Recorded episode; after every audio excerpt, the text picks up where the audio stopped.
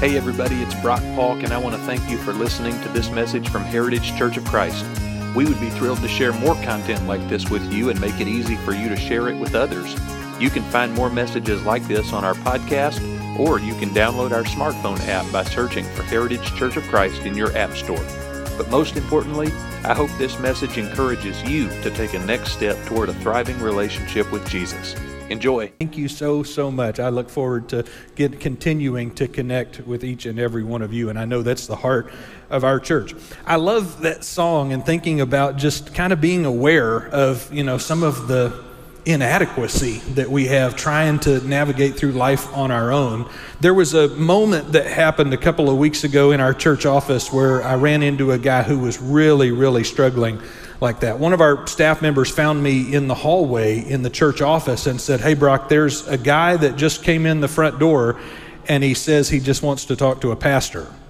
And I got to tell you, that's not like my favorite kind of meeting to have because you, you don't know like what that's going to be about. You have no idea what you're walking into. But in this particular case, it turned out I was really glad to be able to try to be of some kind of help because this guy was really in a tough situation. When I went up to the lobby and met him and invited him to come back to my office, I mean, he was visibly anxious and nervous. You could tell he was shaky. He wasn't sure if he was doing the right thing. Like he was concerned, you know, and, and there was a lot of anxiety going on. And I invited him back to my office, and as we started to talk, I figured out pretty quick that his anxiety was related to COVID 19 vaccines. Now, he had had one, as I got to know the story, he had had one dose of COVID vaccine, and he had done that against his own better judgment. He didn't want to do it, but his parents had kind of insisted that he do it, and then he was regretting doing that. And it, it wasn't because he had had any kind of adverse reaction or, or any kind of noticeable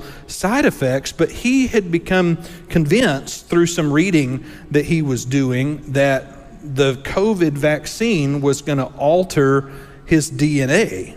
Now, this wasn't the first time I'd heard this theory shared, but the man in my office, what he shared with me next was new to me. He said he was concerned that since he had taken a dose of the COVID vaccine and since it had presumably altered his DNA, he was worried that maybe he wasn't technically human anymore.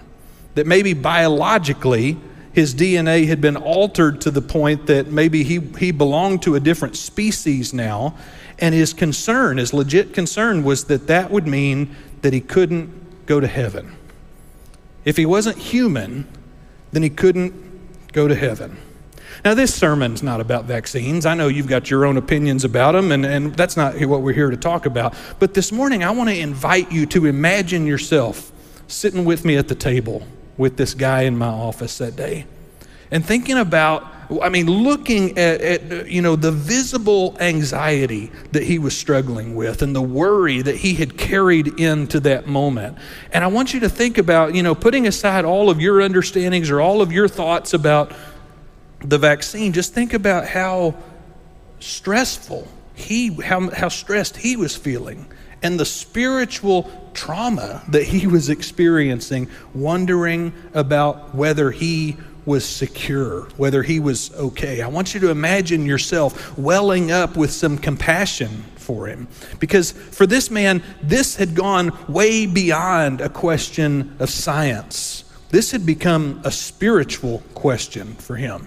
He was authentically panicked that the God who created him might not be able to recognize him anymore. He was panicked that the God who loved him enough to give his life for him might now banish him or punish him because he, he had allowed himself to be talked into receiving this COVID 19 vaccine. And that may sound extreme to you. Maybe it doesn't sound extreme to you, but I'm here to tell you the man that it was in my office that day, he was afraid. In fact, he was paralyzed. He was he was emotionally and spiritually paralyzed with the fear that he was carrying around with him about this question. Now, I've listened to a lot of faith stories over the years. In fact, I've been privileged to listen to a number of your faith stories and to share mine with you. We've, uh, a lot of us have sat across tables together over coffee or dinner or lunch, and we've enjoyed being able to talk about the way that God has worked in our lives historically over the years to bring us to the point of faith where we find ourselves right now. And because I've been able to listen to so many stories over the years, I know that a lot of us have found ourselves in a spot where we faced spiritual insecurity and fear.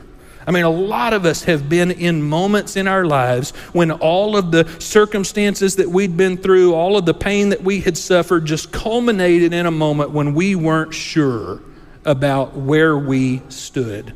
For some of us, that moment came as we looked back on our past and remembered some of the things that are part of our story, part of our history that we wish were not there. I know that for some of us, we've reflected on our past and we've remembered some of the ways that we've failed, some of the ways that we haven't lived up to the goal that we even set for ourselves, much less God's goal for us. And we just feel like, boy, I really blew it. Sometimes we look back on our past and we feel like, have I done something that's unforgivable? Have I done something that's like going to leave a permanent mark on my record that's just not ever going to go away? If you've given a lot of thought to the concept of sin, you've probably identified some sins in your own story. I know I have. And it can leave you with this terrifying feeling. Sometimes it can make you feel guilt or shame or embarrassment or resentment. And when those feelings start to become so pervasive, then you start wondering well, how does God see me? What does God think about me? If I think of myself as stained or damaged or worthless, then surely God must see me in a similar way. Some of us have faced that spiritual paralysis because of our looking backwards, remembering where we came from. On the other hand, some of us have faced spiritual paralysis when we've been looking forward, not behind us, but in front, because we found ourselves facing a time of unpredictability. We found ourselves in a spot of vulnerability. Maybe there was a health crisis or a family trouble or some other great unknown that we were walking into, and we started asking ourselves, can God even help with this?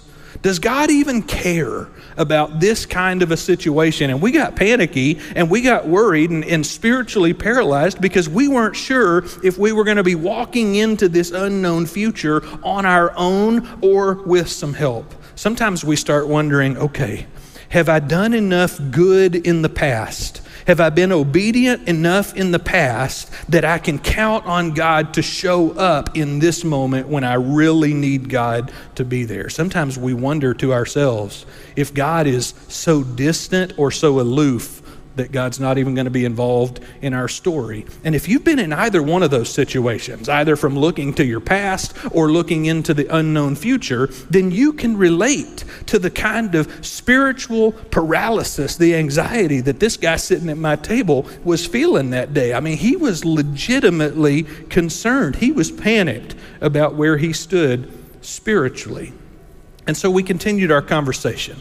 We're having a dialogue back and forth he asked me if I'd been vaccinated. I said, "Oh man, I'm surprised I'm not like leaking Pfizer at this point. You know, like they've given me all that all that they'll give me. Yes." Uh, you know, I, he, so he asked me about that, and I asked him. I said, "Tell me about where you've been learning about the nature of the vaccines." And he told me about some of the online resources that he's been reading. And he asked me, "This is a question I never faced before." He asked me if I thought that I was still human, and I, I said, "You know, I, I think so." But I said I'd probably be the last one to know, you know, if that had changed. I don't, you know, there's, I don't have a good answer for that. I think I'm still human. I still feel the same, you know. And then, then he asked me, and this was the really important question. He asked me, he said, "How did you decide that you felt comfortable getting the vaccine? How did you decide that you felt like it was safe?" And I said, I took the opportunity to get down to what I, what I really felt like was at the heart of the matter. I said, let me tell you this. I said, I, you and I, we disagree on the safety and the wisdom of receiving these vaccines. I said, but the truth is that neither one of us has any medical background or any scientific background to make those decisions. We are totally making the decision about our own participation based on the input that we get from others. We're making our conclusions based on somebody else's opinion. And so at the end of the day, I said, this entire conversation, this entire question comes down to one question, and that is who do you trust? Who is it that you trust? I said, because you asked, I'm going to tell you how I made my decision. I said, I listened to the input of Dr. Francis Collins. I said, Francis Collins is a Christian, a devout believer in Jesus, who happens to be the, was the director of the National Institutes of Health, and he was the team leader for the team that mapped the human genome. I said, I don't think there's anybody on the planet that knows more about DNA than Dr. Francis Collins. And I said, I listened to some interviews with Francis Collins, and he said that the vaccines were safe for our DNA. And I said, but I don't expect you to believe Dr. Collins. I said, and I don't expect you to agree with me. I mean, we're sitting here having this conversation at my table in my office, and I'm, I'm just telling you the factors that went into my decision. I said, This is a researcher I was already familiar with before COVID, so it made sense that his opinion matters to me. I said, But for both of us, it comes down to the question of who do we trust? Who do you believe? Who can you count on? Whose voice gets to have input into your life? And this man sat there for a minute and he said, Can you help me find where I can listen to the interviews with Dr. Collins? And I wrote him down and I helped him find his way to that. But you know, the last couple of weeks here at Heritage, we've been working our way through a series of messages where we've been asking a question together How do I tell a good story with my life?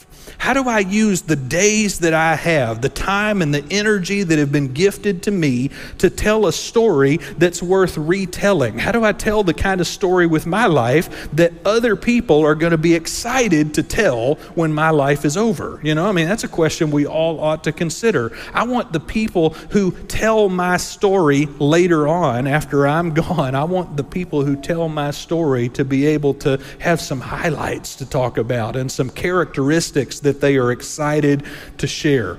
And I believe, in fact, I'm convinced that the story and the direction of your life is dictated in large part by the voices that you choose to trust.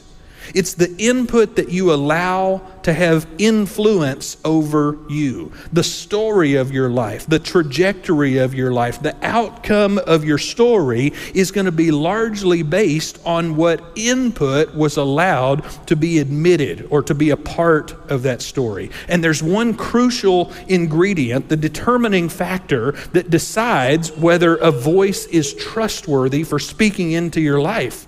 And that one determining factor, that one crucial element, is whether or not the voices that are speaking in your life are telling the truth. It's all about whether the people speaking into your life are telling the truth. And that hadn't always been easy to find. Um, this year, I started in January. I'm using a tool, it's a podcast called the Daily Audio Bible, and it's given me the chance to listen or read through the Bible in chronological order. I don't know if you realize that the if you look at the Bible's table of contents, it's not listed in your Bible in the historical order that everything happened. It, it kind of takes some work to get it there. But I'm listening to the Bible in, his, in chronological order this year. And so in January, I was listening again to the stories of some of the patriarchs of the, of the Jewish faith, some of the ancestors, ancestors of Jesus, people like Abraham and Isaac and Jacob and their, their descendants. And one of the things I noticed was I was reminded about how far from perfect these people really were. I mean, they had all sorts of problems, all sorts of ways that they felt sh- fell short. And one of the ways that they failed frequently was by being dishonest. I mean, some of the really famous names, when you think about Abraham, Abraham was somebody who more than once lied about his identity and the identity of his wife just because he was afraid that somebody might hurt him to try to steal his wife away from him. His grandson Jacob lied about his identity and faked out his own father, who was going blind at that time, so that he could steal his brother's inheritance. Then there was Joseph, one of the other patriarchs, and Joseph was sold into slavery, and all of his brothers faked his death and convinced their dad that he had been killed by a wild animal. And then there was Moses, the famous prophet and leader of Israel, who killed an Egyptian uh, slave master and went off into hiding for 40 years so that nobody would be able to find out who he was or what he had done. And the scriptures tell these stories about the dark, that include the dark sides of some of the really famous people that are part of the story of faith. And it, it tells this story so that we can understand how God uses broken people, messed up people, and still accomplishes God's purposes anyway. But after all of those stories came to a conclusion, we get to the New Testament portion of the Bible, and something happened that had never happened before. A new character showed up in the story who didn't have a dark side.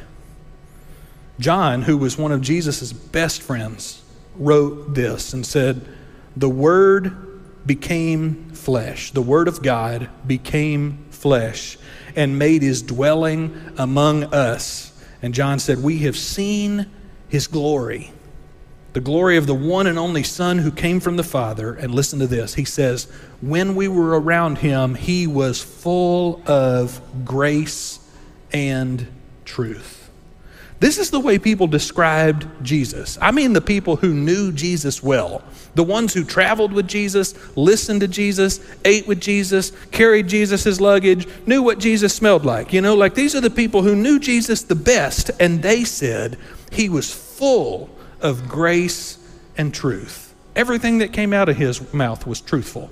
Everything he ever said was honest. They said he was not, there was no deceit in him. He wasn't trying to, to distance himself from something that he said earlier. He wasn't trying to go back and cover his tracks. He wasn't trying to protect anything. He was just speaking the truth. He was full of grace and truth, they said. Now, uh, we live in a time period in history when truth is kind of having a hard time, right? I mean, 16 years ago, 2006, the Merriam Webster word of the year was truthiness. How many of you have heard this word before? This, is, this was a new one on me. Truthiness was the word of the year in 2006 from Merriam Webster. And truthiness refers to the quality of seeming to be true but not necessarily or actually being true according to known facts. All right? Another way of saying it is truthiness is the belief in what you feel to be true rather than what the facts will support. Now, that may sound kind of, you know, ethereal and abstract, but if you're a sports fan, you know exactly what this is about, right? Because when you're watching sports, when your favorite team is playing, doesn't it always seem like the referees are at least a little bit biased against your team? I mean, every time. Has there ever been a time when your team has been playing and it seemed like the referees were bi- biased against the opponent? No. That's never ever happened. Dez caught it, right? You know, I mean, like that, that kind of thing where you watch these games and you think the other team is getting away with everything. Now, that may or may not be true, but it sure is how it feels. And so the truthiness of the situation is that you can't exactly prove that the referees are biased, but it feels like the referees are kind of, you know, playing against your team. It's easier to believe that the other team might be cheating, might be getting away with too much. It's easier to believe that the other team's point guard traveled than it is to believe that your team would do those kind of things. And that's because of the truthiness, this perception that the truth is something that can be perceived rather than measured. It can be felt rather than gauged. Truthiness means that two people can look at the same data, hear the same story, watch, witness the same event, and come away with different meaning or interpretation of what they saw. And in our culture, it's common to hear people speak about their truth, or my truth, or your truth, which reveals an assumption that we've made together that truth can be different for every single person, that what's true for you might not be true for me. And the logical outcome of that cultural movement showed up 10 years after truthiness because in 2016, the Oxford Dictionary word of the year was post truth. You may have heard this one post truth. This intentional and flagrant use of misinformation and alternative facts, it, it happens so much in our political discourse, but also elsewhere. And it's led commentators to observe that in a post truth culture, in a post truth age, objective facts are less influential in shaping public opinion than appeals to emotion and personal belief. In a post truth environment, it's accepted that the truth doesn't really matter as much as the outcome. That the truth is not really what we're trying to boil everything down to. And I got to tell you, that stands in contrast to what Jesus taught. That stands in contrast to who Jesus is. Because Jesus held up truth as the secret to a life well lived. Jesus talked about truth as if it was the secret ingredient to the good life. In fact, in John chapter 8, if you were to look later in that same book where we just started a few minutes ago, John, this friend of Jesus, was telling the Jesus story, and he talks in John chapter 8 about a time when Jesus was teaching in the area around the temple in Jerusalem. And everybody who's listening to Jesus, some of them were like true disciples, some of them were critics, some of them were people in the public who were trying to make up their mind. But everybody that was listening to Jesus was struggling to comprehend, struggling to embrace his claim that he had been sent directly from God. And Jesus doesn't really clear up their confusion a whole lot, but here's how he answered them. Chapter 8, verses 31 and 32, Jesus said, If you hold to my teaching, you are really my disciples, and then you will know the truth. And he says, and the truth will set you free. Now, you've probably seen this verse posted all over the place. I mean, this is etched in stone on college campuses and, and different places of learning all over in our culture. You will know the truth, and the truth will set you free. And then a couple chapters later, in this same book, in the book of John, Jesus made this statement about himself. He said, I am the way, the truth, and the life. And he said, No one comes to the Father. No one builds a relationship with God. No one can truly understand the character of God except to see it through me. See, Jesus is making this huge, enormous claim. It's no wonder everybody was kind of struggling to get on board and figure out all that that meant right there in the moment. Jesus is making this enormous claim about himself, and at the same time, it's, a, it's an outrageous and helpful, meaningful claim. Because Jesus is claiming to be the embodiment of truth, the incarnation of truth. He sets himself up as the standard by which all other truth claims are measured.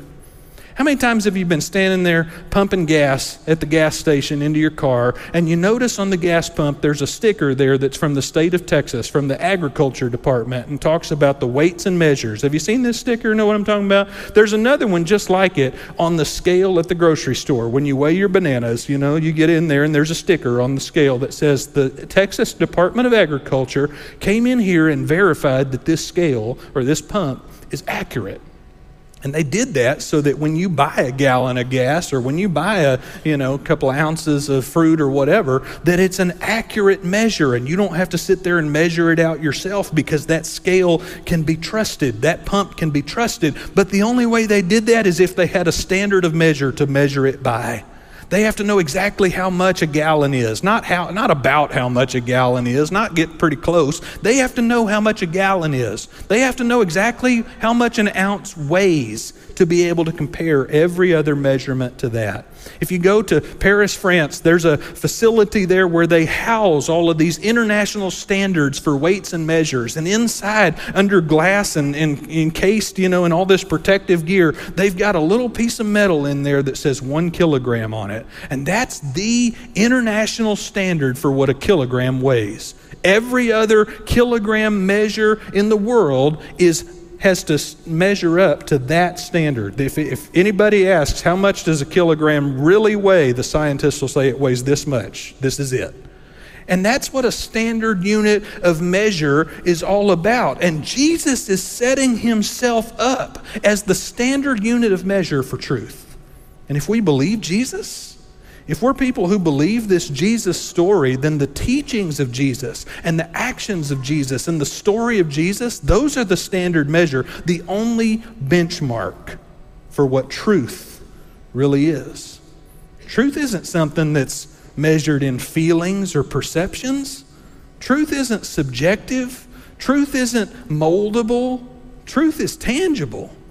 Truth is measurable. Truth is discernible.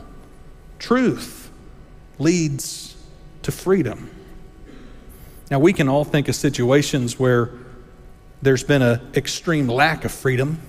We can all think of situations where there's been a lot of abuse and ugliness that's happened, and at the base of all of that was untruth and dishonesty we can think of ugly stories where lies and cover ups were used to justify and maintain systems of abuse. We can think of stories where victims were defamed or they were manipulated or they were coerced into silence by non disclosure agreements and dishonesty and threats. But when the truth comes out, when the truth of a situation or a system comes into the light of day, it brings clarity. Because when the truth is told, justice can be done. And when the truth is told, forgiveness can begin. And when the truth is told, healing can actually happen. Y'all, the world is hungry for truth because we live in this culture where everybody is saying, I don't know if truth is, can be measured. I don't know if truth is actually out there to be discovered. Maybe your truth is different than my truth. And the good news is, Y'all, the good news is that the followers of Jesus, the people who actually are disciples of Jesus, I don't, I don't mean just fans of Jesus. I don't mean people who are just aware of Jesus. I mean the people who decide to try to go where Jesus leads. The followers of Jesus are the people who are most familiar with the standard for truth. If we, if we try to go where Jesus goes, if we try to love our enemies the way Jesus instructed us to love our enemies, if we try to not return an offense with more offense, but we turn the other cheek, if we try to be the kind of people who lead with forgiveness, if we try to be the kind of people who are compassionate even when we don't want to be compassionate, if we try to go where Jesus is taking us, then we will be the people who are most familiar, most intimately aware of the international, universal standard for what truth really is. And that means it'll be up to us to tell the truth. We got to be the kind of people who tell truth, who speak truth with our lives. But there's a big caveat here. You may remember through your own study or through preaching or teaching that you've heard that when Jesus taught people about the truth of God, when Jesus taught people about the story and the love of God, he was constantly like moving their cheese, right? I mean, he was rearranging the furniture of their worldview and their paradigms and all of their accepted practices of the day. If you were to study Jesus' Sermon on the Mount, you would constantly hear him saying things like, I know you've always heard that it was taught this this way, but I'm teaching you this way. You know, I mean, like he's moving the entire system of faith and religion and understanding for them. But as he explained the truth of God to his audience, as he rearranged the furniture of their worldview, he was always doing it with compassion. He was always teaching with gentleness. He was always teaching with love. People listened to Jesus. You've heard me say it before that people who were nothing like Jesus really liked Jesus. People listened to him. They followed him. They skipped work and they traveled way out into the middle of the wilderness to try to track him down so that they could be there the next time he opened his mouth. People accepted his teaching because they saw something different in his life. They saw that his walk matched his talk. They saw that the message fit the messenger. Jesus was living out the truth as he was teaching the truth. And that's what made his story so compelling. That's what made his story so meaningful, so tangible, so compelling to the crowds of people that wanted to follow him because his walk matched his talk. And I think that's what's going to make our story compelling too. I think that as we decide to be truth tellers, as we try to rearrange some of the unfortunate assumptions and understandings about faith and about God that the world has naturally assumed because of ignorance and rebellion, I think as we become truth tellers, if we'll do it as we're also truth doers, truth livers, truth demonstrators, I think we'll find that we're able to tell a compelling story too by the power of God's Holy Spirit. God's calling us to be people who know the truth, but it's bigger than that. It's got to be more than that. God's calling us to be people who do more than just know the truth, but to also be people who live out the truth, who open ourselves up to truth that the Holy Spirit is trying to reveal to us. God is calling us to be the kind of people who trust in Jesus, but also to be the kind of people who are trustworthy because of Jesus. And as you live out the story of your life, as you go out from this place and you interact with people in your network and in your sphere of influence, who you trust matters. The people that you allow to speak into your life, it matters because truth matters. But it doesn't just matter for you. Because when you've placed your trust in the right place, it gives you a chance to impact somebody else's story and to tell somebody else the truth. So I'm sitting there with that guy in my office around the table. And as, after we talked about Dr. Collins and all of the different difficulties of wondering who we trust, I said, You know, I said, we disagree about the nature of these vaccines, and that's okay. I said, But I do want to remind you of one thing. You told me you were already a Christian when you came in here. I said, I want to remind you that there is nothing that can separate you from the love of God. I said, and that's the truth. I said, the people who were with Jesus, the people who knew Jesus the best, I said, they were convinced because of what they heard Jesus say and because of what they saw Jesus do, they were convinced that there's nothing, nothing that exists in all creation, height nor depth, nor angels, nor demons, nor the present, nor the future. There's nothing that can possibly separate us from the love of God that's in Christ Jesus. And I said, and if Paul was sitting right here, he would tell you there's not ever going to be anything. There's not ever going to be any virus, and there's not ever going to be any vaccine that can separate you from the love of God. I said, so regardless of what you decide about the vaccines, regardless of what you decide about where you get your news, I said, you can walk out of here with a spiritual confidence, with less spiritual anxiety, because you can know that your God recognizes you, your God sees you, your God loves you, and your God hasn't forgotten you. And I don't know what he did with the information I gave him about Francis Collins. I don't know if he went and threw that in the trash or went and listened to it and took it to heart or what. But I hope he walked out of the office with his shoulders sitting a little higher that day just because of the spiritual relief of knowing that his story with God isn't over, of remembering what's always been true that God doesn't forget his children. And so when we come together as a, as a you know, group on Sunday mornings, we come together to remind each other of that, that God doesn't forget his children.